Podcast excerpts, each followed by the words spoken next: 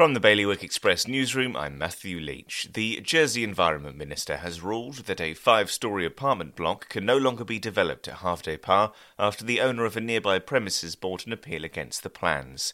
Meanwhile, the average local market property price in Guernsey now costs half a million pounds following an unrelenting rise in prices that demonstrates the stability of the market but also exacerbates concerns over Guernsey's affordable housing crisis.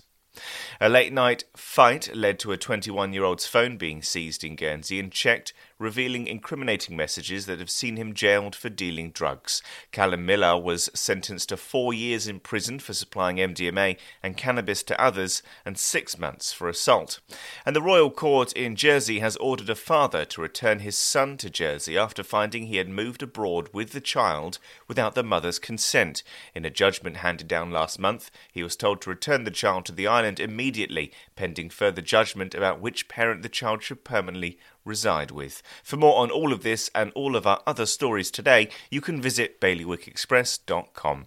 Your weather, it's going to be a cloudy day with rain or drizzle this morning. Wind will be a southerly, moderate force 4, and there'll be a top temperature of 11 degrees. And that's Bailiwick Radio News, sponsored by HR Now.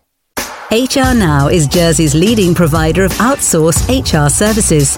It's their guiding principle to deliver HR solutions that are fully compliant, creative, and commercially focused. HR Now, your one stop shop for anything HR related. See hrnow.je.